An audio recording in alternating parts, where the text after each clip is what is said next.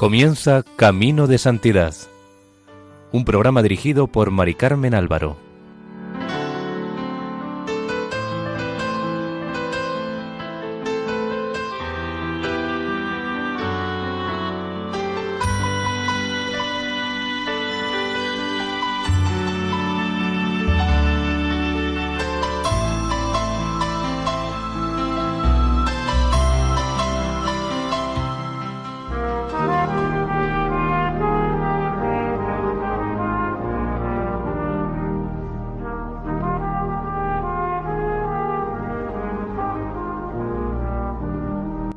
Nuestra más cordial bienvenida al programa Camino de Santidad, realizado por el equipo de Radio María en Castellón, Nuestra Señora del Lledó.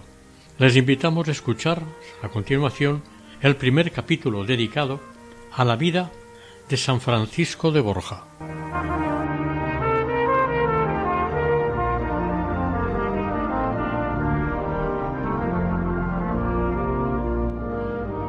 Francisco de Borja y Aragón nació en Gandía el 28 de octubre de 1510.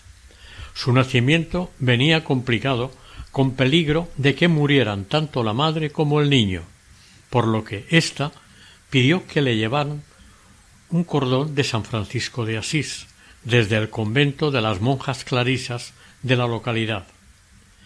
En cuanto lo tuvo en sus manos, lo besó respetuosamente y ella misma se lo ciñó a su cintura y le prometió a San Francisco que si le concedía la gracia de que se salvaran los dos, si la criatura nacía bien y era varón, le pondría por nombre Francisco, como así fue. Es fácil de imaginar la alegría que reinó en el palacio de los duques con el nacimiento del niño. Su padre fue don Juan de Borja, tercer duque de Gandía, y su madre doña Juana de Aragón. Él descendiente del Papa Alejandro VI, y ella de los reyes de la corona de Aragón. Su abuelo fue Fernando II de Aragón, conocido como Fernando el Católico. Los abuelos paternos de Francisco de Borja fueron Juan de Borja, llamado igual que su hijo, y María Enríquez. Este Juan de Borja, hijo de Alejandro VI, murió asesinado en Roma, dejando a su viuda con veintitrés años, doña María Enríquez.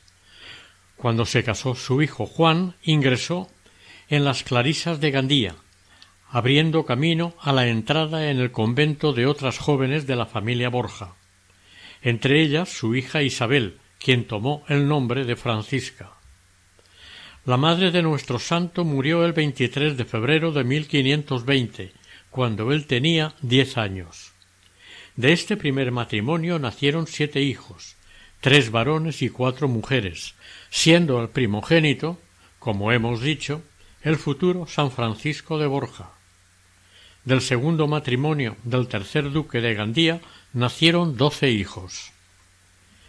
De su infancia hay pocas noticias, su hermanastro Tomás de Borja y de Castro Pinós, nacido del segundo matrimonio del padre de Francisco, siendo arzobispo de Zaragoza, depuso como testigo en el proceso de beatificación de su hermano y dijo que éste, desde su tierna edad, dio señales claras de lo que sería con el tiempo.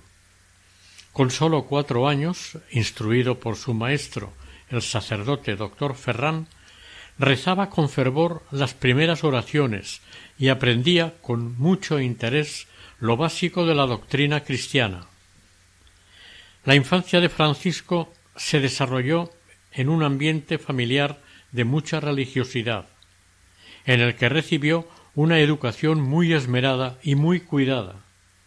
En su familia se practicaba la devoción, que después fomentaría en la compañía de Jesús, de sacar a suerte un patrono para todo el año. Una vez le tocó a Francisco como patrono el apóstol Santiago, y esto bastó para que, a partir de entonces, tuviese especial devoción a este santo. Cuando Francisco aún no había cumplido los diez años, empezó a coger gusto por los sermones, que se le quedaban muy grabados en la memoria. Contó su hermano Tomás que una vez su abuela y su tía, clarisas las dos, le mandaron subir al púlpito. Desde allí hizo un sermón muy fervoroso sobre la pasión de Cristo. Dos de sus hermanas, por parte de padre, María y Ana, entrarían con el tiempo en el convento de las Clarisas de Gandía, con los nombres de María Gabriela y Juana de la Cruz, respectivamente. Esta segunda formaría parte de la comunidad que fue a Madrid al ser fundado por doña Juana de Austria el célebre convento de las Descalzas Reales. Con estas hermanas mantuvo mucho contacto Francisco, y para el convento de las Descalzas Reales compuso entre 1554 y 1559 uno de sus más bellos tratados espirituales, la meditación de las tres potencias de Cristo nuestro Redentor. También mantuvo el santo una relación muy afectuosa con Tomás, el menor de sus hermanastros. En 1520, además del fallecimiento de la duquesa, otro duro golpe cayó sobre el tercer duque de Gandía, la revuelta de las Germanías, que tuvo lugar en el reino de Valencia y Mallorca. Esta consistió en un enfrentamiento del pueblo contra la nobleza. El duque fue atacado en sus posesiones con pérdidas bastante grandes y con el peligro de perder la vida, por lo que se vio obligado a luchar contra los agermanados. Pasado el peligro, el duque de Gandía pudo recobrar la administración de sus tierras, pero su heredero, Francisco, no volvió por entonces al palacio. Su padre lo había llevado a Zaragoza, junto con su hermana Luisa, y los había puesto a los dos bajo la tutela de don Juan de Aragón, arzobispo de la ciudad y hermano de su madre, tal y como ésta había pedido en su testamento. En Zaragoza el arzobispo le puso un maestro para que le enseñase la gramática, la música y el manejo de las armas. Estando en la capital aragonesa, tuvo Francisco una experiencia que influyó mucho en su vida. Durante la cuaresma de 1522 estando en la iglesia de Santa Ingracia, oyó dos sermones que causaron una fuerte impresión en su alma. Uno sobre el juicio final y el otro sobre la pasión del Señor. Al parecer significaron para él el comienzo de una vida austera y de menosprecio del mundo, aunque también es cierto que Francisco había dado muestras de esto desde muy pequeño.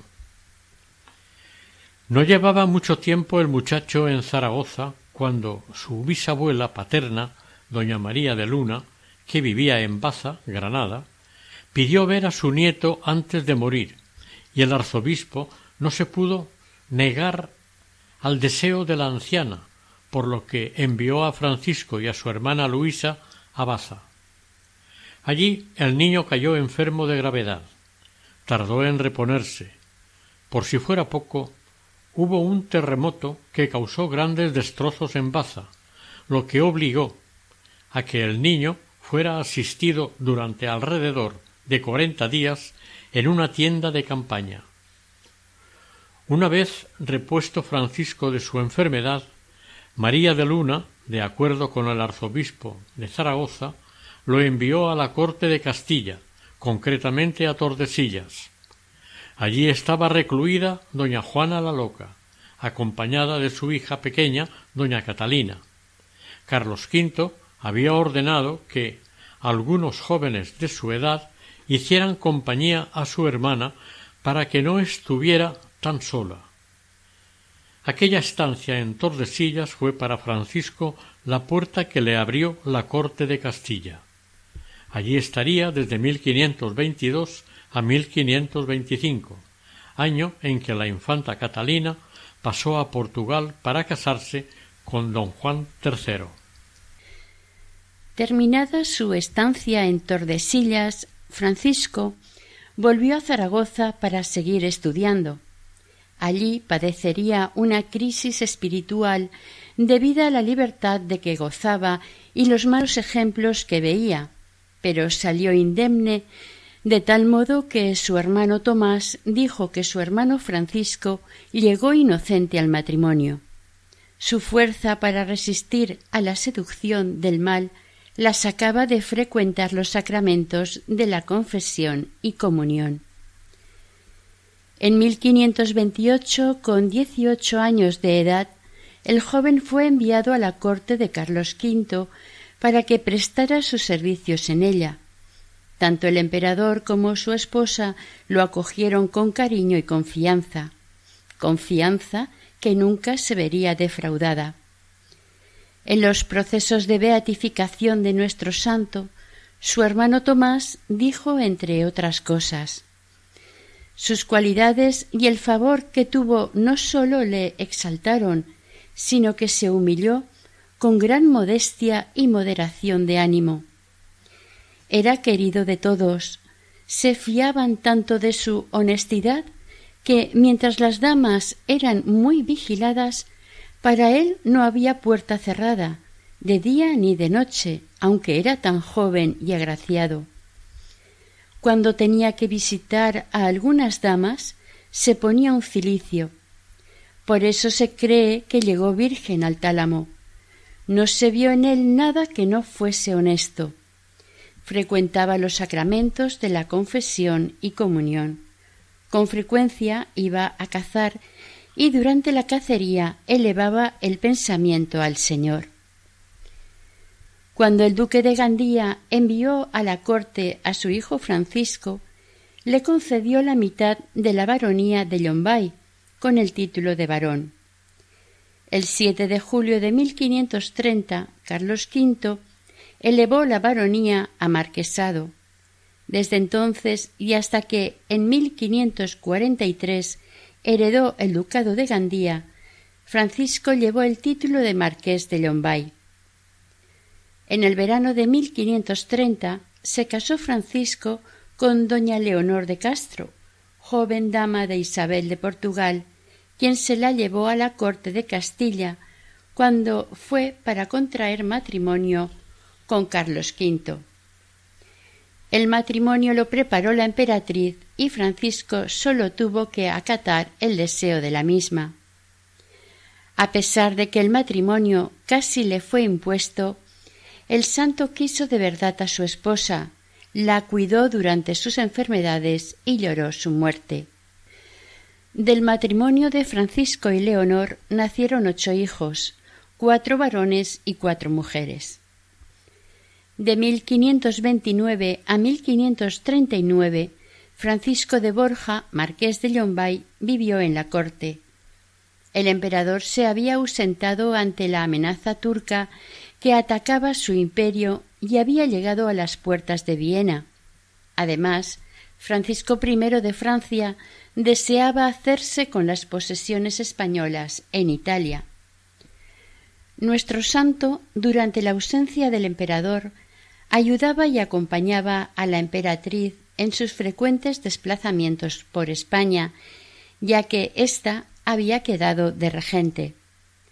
Los berberiscos, a su vez, amenazaban constantemente las costas españolas y para los españoles era lo más importante, por lo que le pedían con insistencia al emperador que regresara, cosa que finalmente hizo Carlos V en abril de 1533. Desembarcó en Rosas, Gerona, y a finales de mes ya se encontró con la emperatriz que lo estaba esperando en Barcelona. En 1535, Francisco I quiso volver a atacar las posesiones de España en Italia y Carlos V se vio una vez más obligado a desplazarse a varios lugares, entre otros a Roma. Aquí fue para que el Papa interviniera y parase las intenciones belicosas de Francisco I, pero se negó alegando que quería mantenerse neutral. En este viaje Francisco de Borja acompañó al emperador. A su regreso de Italia, Carlos V hizo una incursión en la Provenza que sencillamente fue una pérdida debidas ya que no hubo apenas batallas. El condestable francés general Montmorency utilizó la táctica de tierra quemada, con lo cual, cuando llegaban los españoles a los pueblos y ciudades, no tenían nada para comer, las personas ni los animales, todo había sido robado o quemado. En el ejército español se declaró la disentería que causó más bajas que la propia guerra. El emperador tuvo que declararse vencido y ordenó la retirada embarcándose para España el 16 de noviembre de 1536. En esta guerra, durante el asalto de la torre del pueblo de Lemuy, quedó gravemente herido el poeta Garcilaso de la Vega, quien fue trasladado a Niza, donde murió el 14 de noviembre.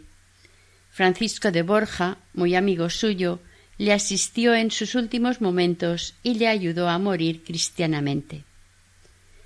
El 1 de mayo de 1539 murió en el palacio de Fuensalida, en Toledo, la emperatriz Isabel. Tenía solamente treinta y seis años. La consternación fue grandísima. Carlos V había perdido a su fiel compañera y colaboradora. De acuerdo con la voluntad de la difunta, ésta debía ser enterrada en la capilla real de Granada, donde descansaban los restos mortales de sus abuelos los reyes católicos. Posteriormente, al ser terminado el monasterio del Escorial, los restos de la emperatriz serían trasladados por mandato de Felipe II a dicho monasterio, junto con otros miembros de la Casa de Austria. El 16 de mayo, la comitiva entró en Granada y se dirigió a la catedral. El féretro quedó expuesto durante toda la noche. Los funerales solemnes duraron nueve días. Antes del entierro se efectuó el reconocimiento del cadáver y es en este acto donde se produjo la escena que han contado todos los biógrafos del santo. Como la emperatriz no había querido ser embalsamada después de su muerte, el cuerpo estaba irreconocible. Francisco de Borja experimentó un sobresalto al ver totalmente disfigurado aquel rostro que había sido tan bello. Esto le hizo exclamar la famosa frase Nunca más servir a Señor que se me pueda morir. Aunque en Granada siguieron celebrándose funerales por la emperatriz, el santo regresó a Toledo el 20 de mayo con los demás miembros de la corte. No se sabe cierto si fue entonces cuando Borja decidió romper con el mundo a raíz de este episodio, pero en todo caso la decisión tardaría en ser tomada. Tengamos en cuenta que tenía ocho hijos, el mayor de nueve años y el pequeño de meses. Y si en Granada no lo decidió, al menos se puede asegurar que la muerte de la emperatriz fue para el santo un antes y un después en su vida. Tenía entonces veintinueve años. Apenas un mes después del regreso de Borja a la corte, Carlos V le nombró lugarteniente general de Cataluña. Borja aceptó el cargo sin poner reparos y lo ejerció con dedicación absoluta durante cuatro años, concretamente de 1539 a 1543. El 3 de enero de 1539, los consejeros de Barcelona le comunicaron a Carlos V que había muerto en la ciudad condal don Fadrique de Portugal, arzobispo de Zaragoza y virrey de Cataluña. El emperador les contestó el 24 del mismo mes que lo más pronto posible nombraría otro. Después de más de tres meses, el nombramiento recayó sobre el marqués de Yombay, don Francisco de Borja. Carlos V se lo notificó a la Generalidad de Cataluña, manifestándoles que le había empujado a elegirlo las cualidades del elegido, el amor y la confianza que le profesaba y la persuasión de que con el nuevo virrey la tierra sería bien regida y gobernada, y la justicia bien administrada, y les animaba a demostrarle respeto y obediencia.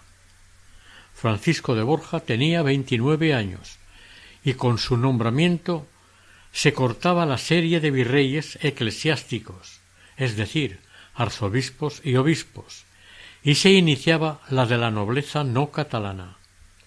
El nombramiento de Borja fue bien recibido por los consejeros de Barcelona, quienes, cuando supieron de su llegada a Cataluña, enviaron a Tortosa, por donde debía entrar, a un síndico de la ciudad para que el marqués jurara ante él los privilegios de Barcelona, juramento que debería volver a repetir a su entrada en la ciudad condal. Carlos V dio por escrito al nuevo virrey instrucciones muy detalladas de lo que debía hacer y cómo debía actuar.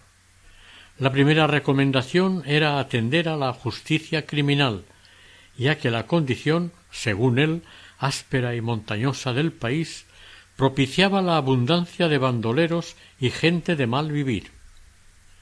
Citaba por sus nombres a los cabecillas principales de los bandos que asolaban la región, y debía poner fin a ello. El rey quería ser informado de todo lo relativo al orden público. Le recordaba que no debía ausentarse de las sesiones del Consejo o audiencia y que estaba prohibido a los ciudadanos tener armas. Todo esto entre otras muchas normas y órdenes.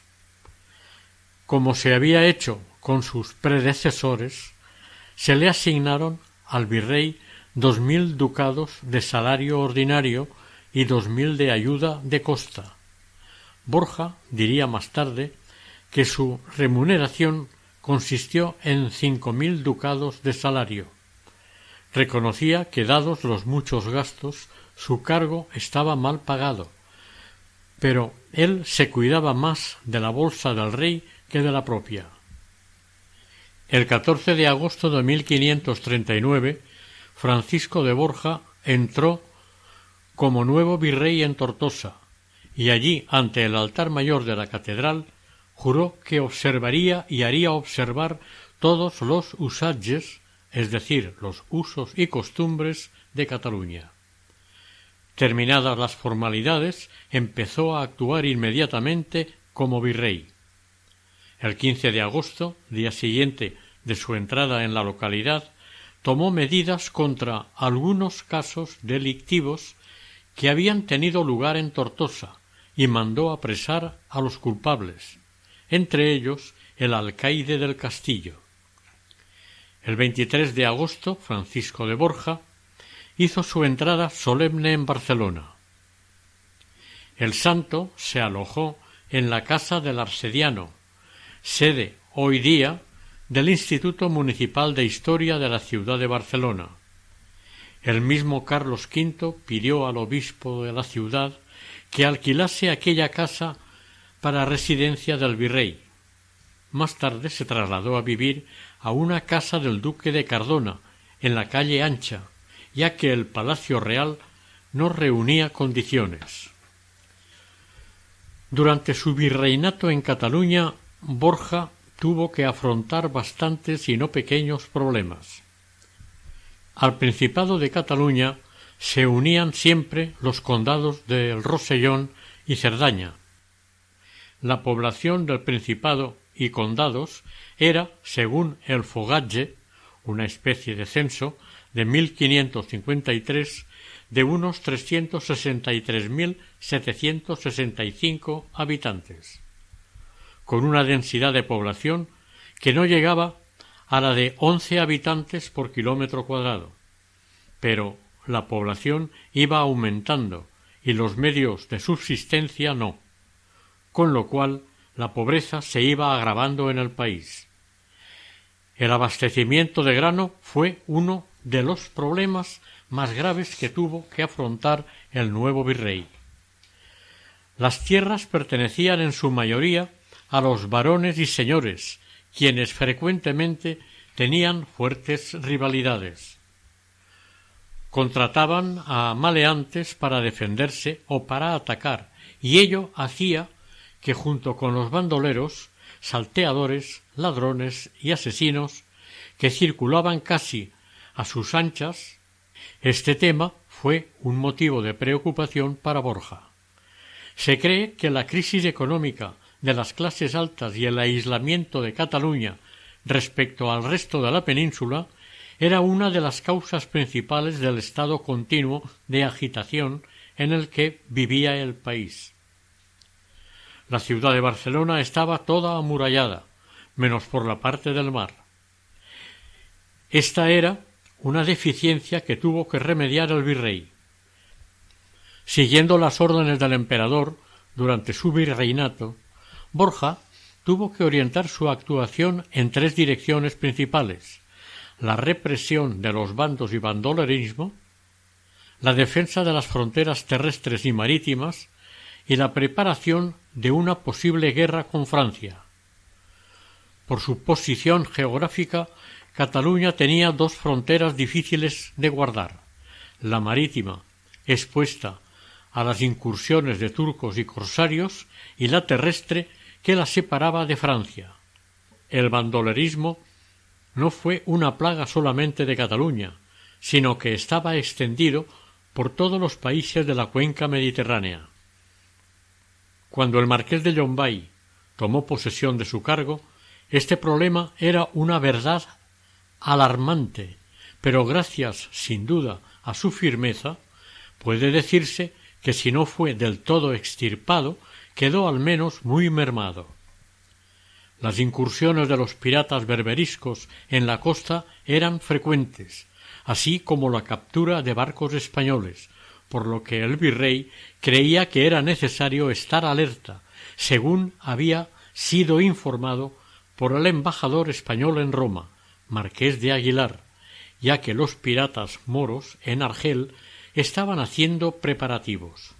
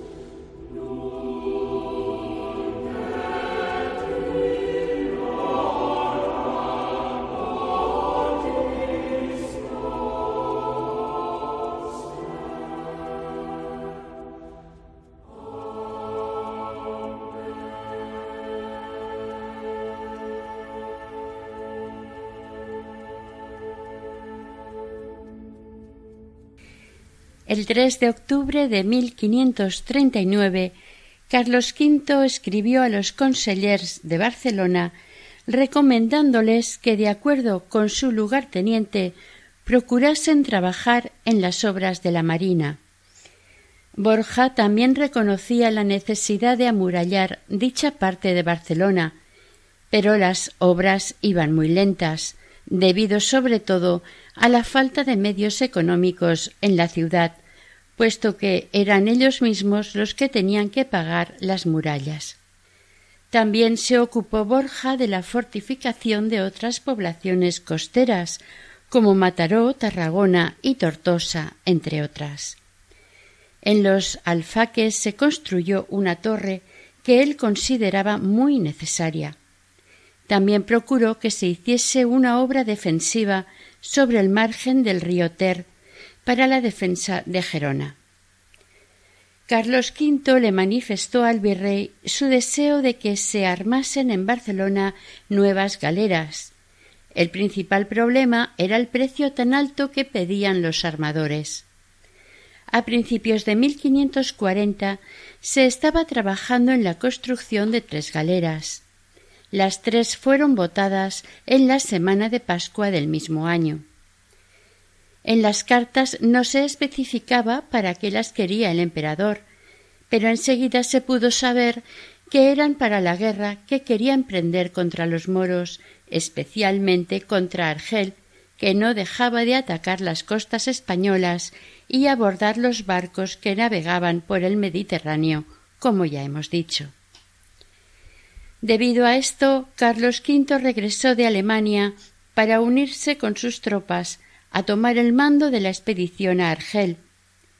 A Borja le tocó preparar las tiendas de campaña para el emperador, asunto que le tuvo ocupado durante todo el verano de 1541. También le tocó procurar víveres para el ejército. Pudo reunir gran cantidad de vino y otros víveres, pero le fue muy difícil conseguir trigo, aunque finalmente pudo hacerse con alguna cantidad. El padre de nuestro santo se unió a la expedición, pero él no por el cargo que tenía, que no podía dejar abandonado. El emperador fue advertido de que octubre no era el mejor tiempo para hacerse a la mar, pero no escuchó las advertencias. No hubo prácticamente batalla.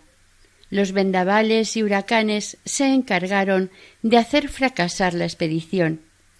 En la noche del 24 al 25 de octubre, un tremendo huracán destrozó una tras otra casi ciento cincuenta naves. El desastre fue total. La noticia del fracaso llegó retrasada a los oídos de Borja, quien al enterarse le escribió una carta al emperador el 22 de noviembre en la que le demostraba su dolor por lo sucedido. En ella el marqués de Llombay le daba a entender que aquello no era el fin y en la primavera podría volver a intentarlo. Le mostraba su admiración por haber dirigido él en persona la expedición y su propósito de servirle más que nunca.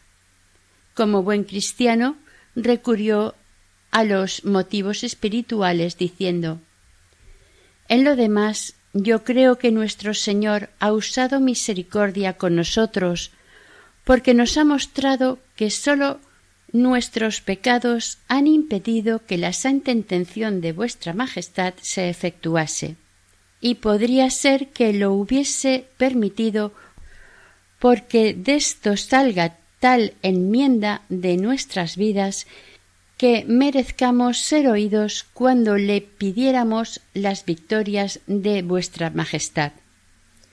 En Barcelona se hizo una procesión para dar gracias a Dios por haber conservado sano y salvo al emperador. Otro de los trabajos que el emperador le había asignado a Borja era visitar, inspeccionar y hacer que los castillos y fortificaciones estuvieran en condiciones de resistir, como por ejemplo los castillos de Perpiñán y Salses en el Rosellón, que entonces pertenecían a la corona española. Carlos V le ordenó que se desplazara en persona a revisarlos, además de a poner orden en la región. De hecho, se tuvo que detener a bastantes rebeldes. Borja, viendo la situación que se estaba viviendo en Barcelona, no creía conveniente tener que alejarse de la ciudad, puesto que esto podría hacerlo otra persona, pero Carlos V insistió en que fuera él. Salió de la ciudad condal el 20 de octubre de 1540.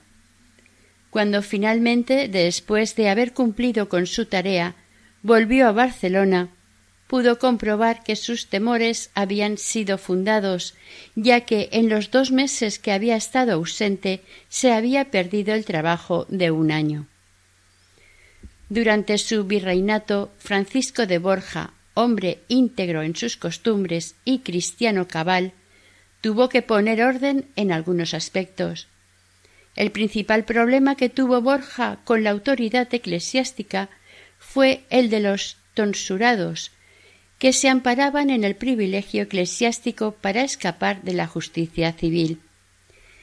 Decía que las inmunidades eclesiásticas estaban tan extendidas en Cataluña que los jueces ordinarios no podían apenas administrar justicia. Insistió ante el emperador y éste ante Roma, y pudo terminar con estos privilegios. Además, los bandoleros utilizaban las iglesias y ermitas, incluso abandonadas, encerrándose en lugar sagrado, con lo cual no se les podía tocar. El embajador de España en Roma, a propuesta de nuestro santo, consiguió del Papa que por lo menos se excluyesen las iglesias y capillas donde no había culto.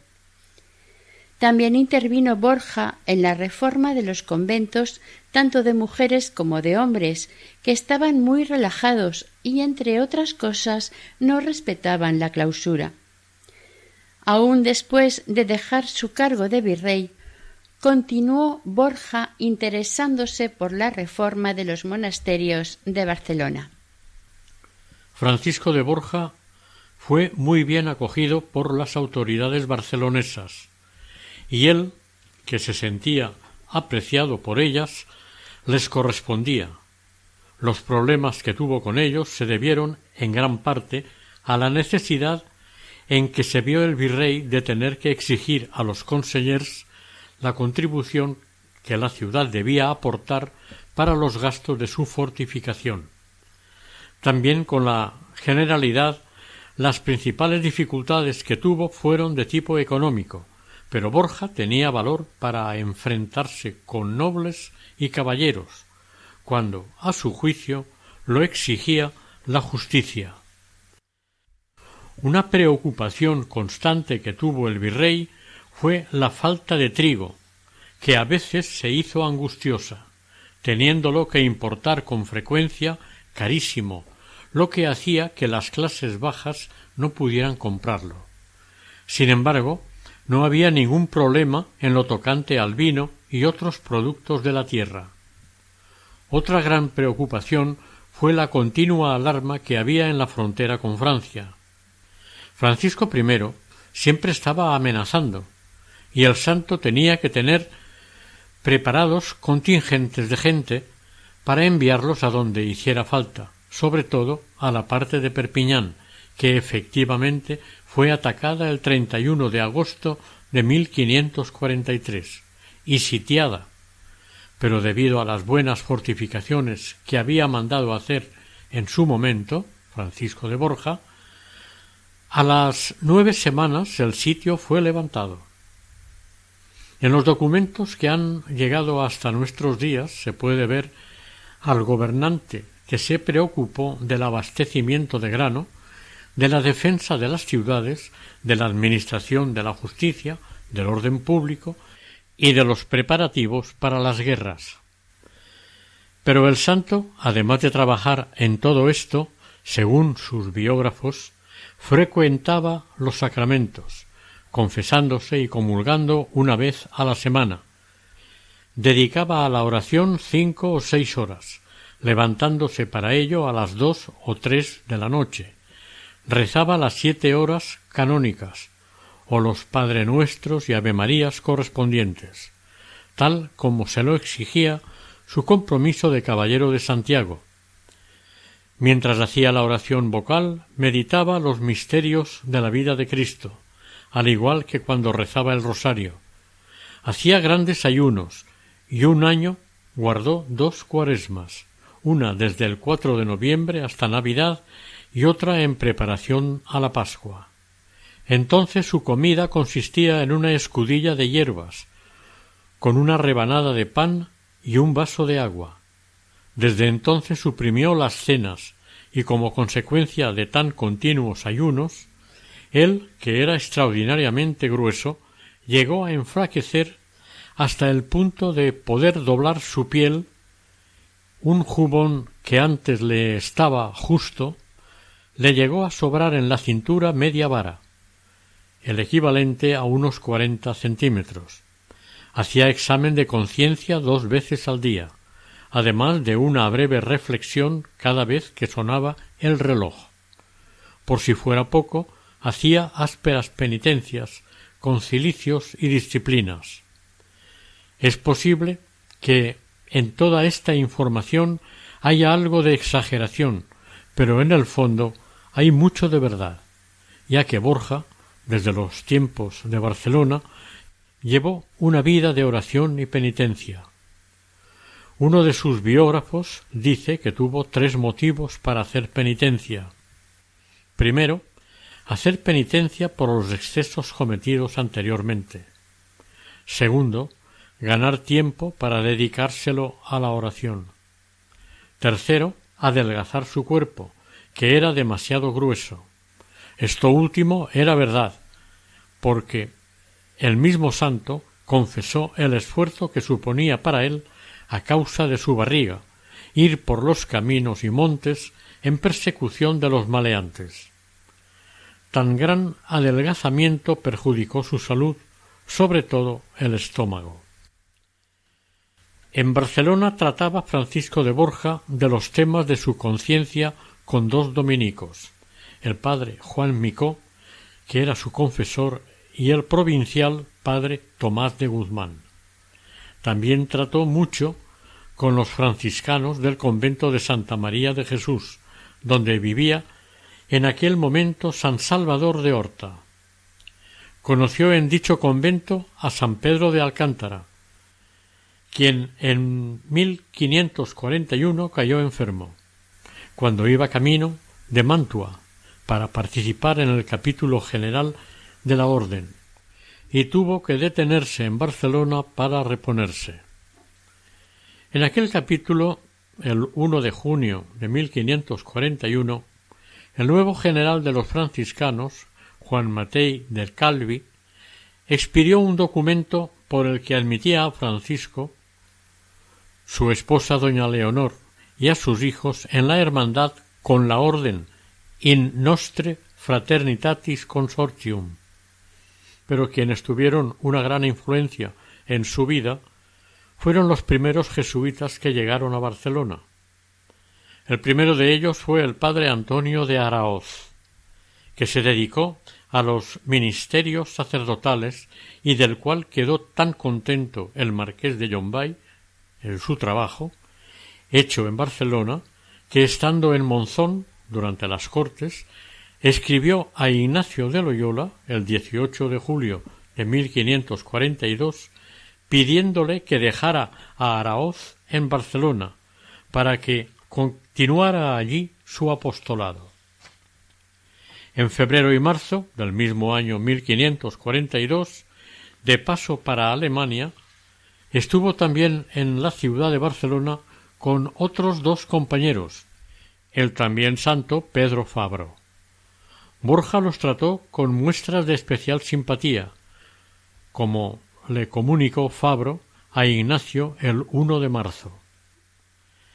De la vida familiar de Borja han llegado pocos datos hasta nosotros, pero es de imaginar que sus múltiples ocupaciones y preocupaciones no le debieron de dejar mucho tiempo para disfrutar de la familia.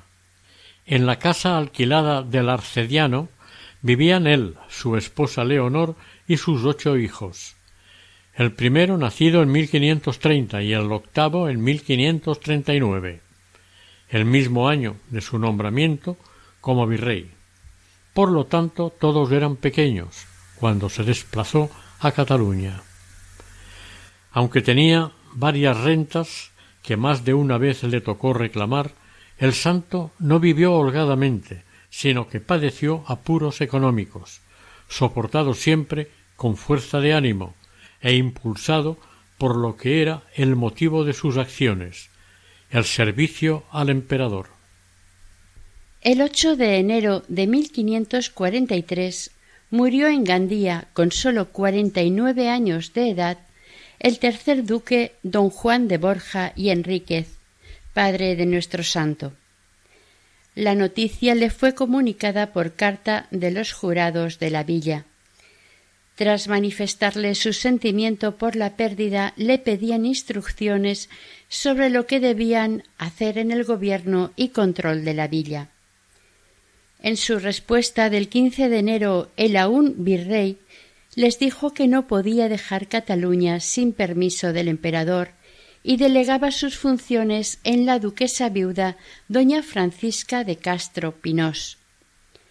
A continuación le escribió a Carlos V comunicándole el fallecimiento de su padre y le exponía la necesidad de dar una vista por su casa de Gandía para poner en orden algunas cosas. El emperador le respondió dándole el pésame, pero le ordenaba que no se fuera de Barcelona hasta que él llegara, ya que pensaba pasar todo el mes de marzo en la ciudad condal.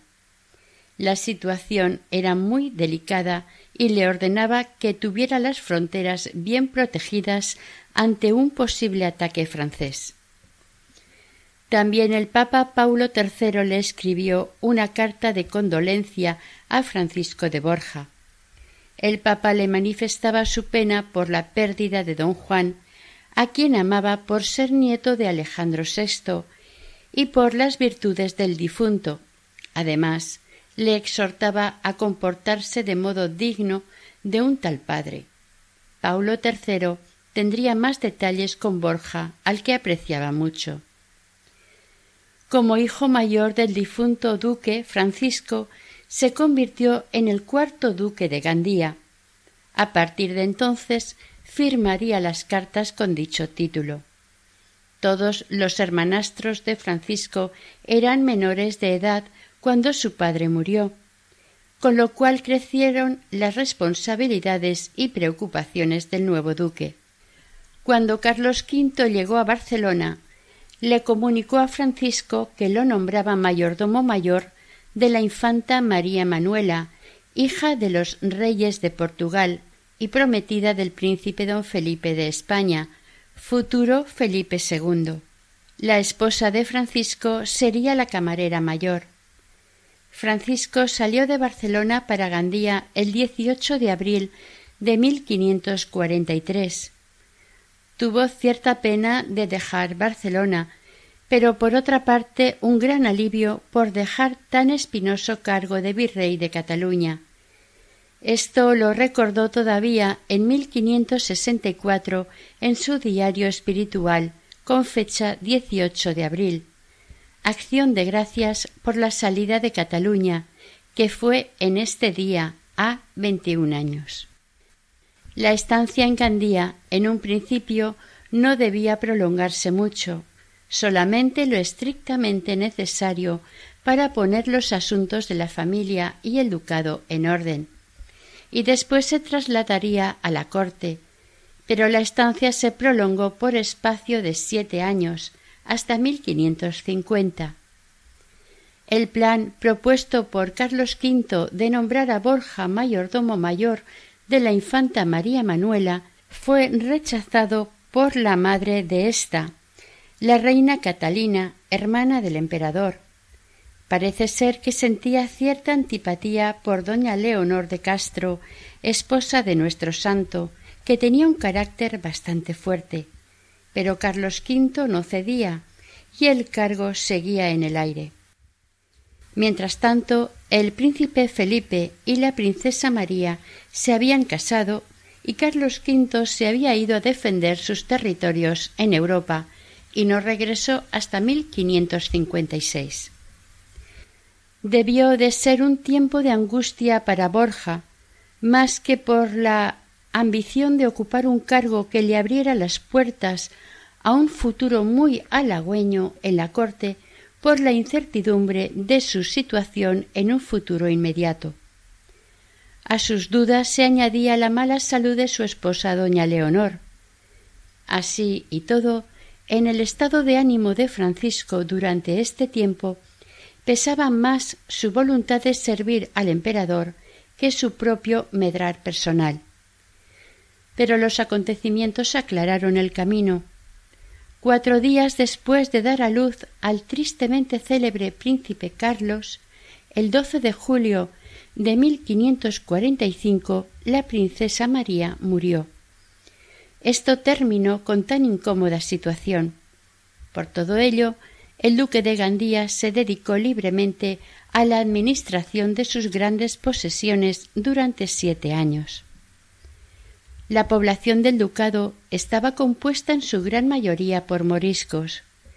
Estos, a los que se llamaba cristianos nuevos, por una parte se distinguían por su laboriosidad, pero por otra creaban muchos problemas porque no se adaptaban y sobre todo por lo superficial de sus creencias religiosas. Para Francisco de Borja, el problema de los moriscos fue uno de los más grandes que tuvo que afrontar como político y como cristiano. Su aspiración era conseguir que vivieran en paz y como buenos cristianos, cosa que fue consiguiendo poco a poco, como reconoció en 1545 el virrey de Valencia, Fernando de Aragón, duque de Calabria. Para ello, más que las amenazas y la coacción, empleó la atracción por medio de catequesis y enseñanzas. El colegio de Gandía y el monasterio de Llombay se construyeron para este fin, y ambos los pagó Francisco de Borja.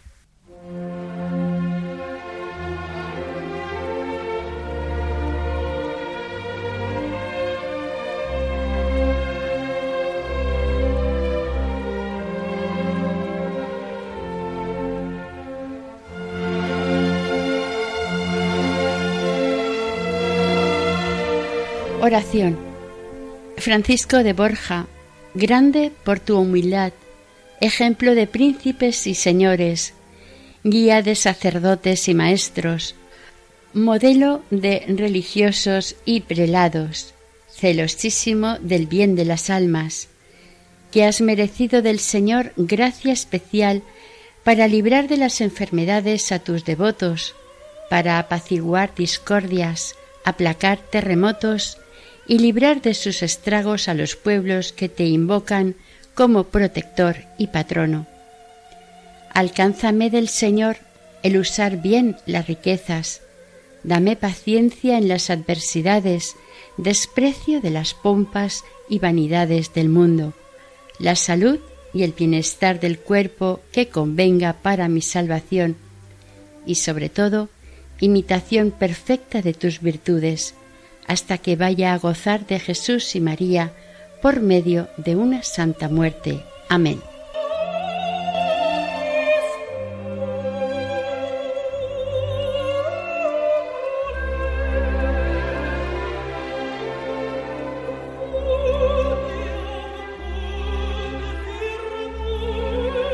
Terminamos aquí el primer capítulo dedicado a la vida de San Francisco de Borja, dentro del programa Camino de Santidad elaborado por el equipo de Radio María Nuestra Señora del Lledó de Castellón. Deseamos que el Señor y la Virgen les bendigan.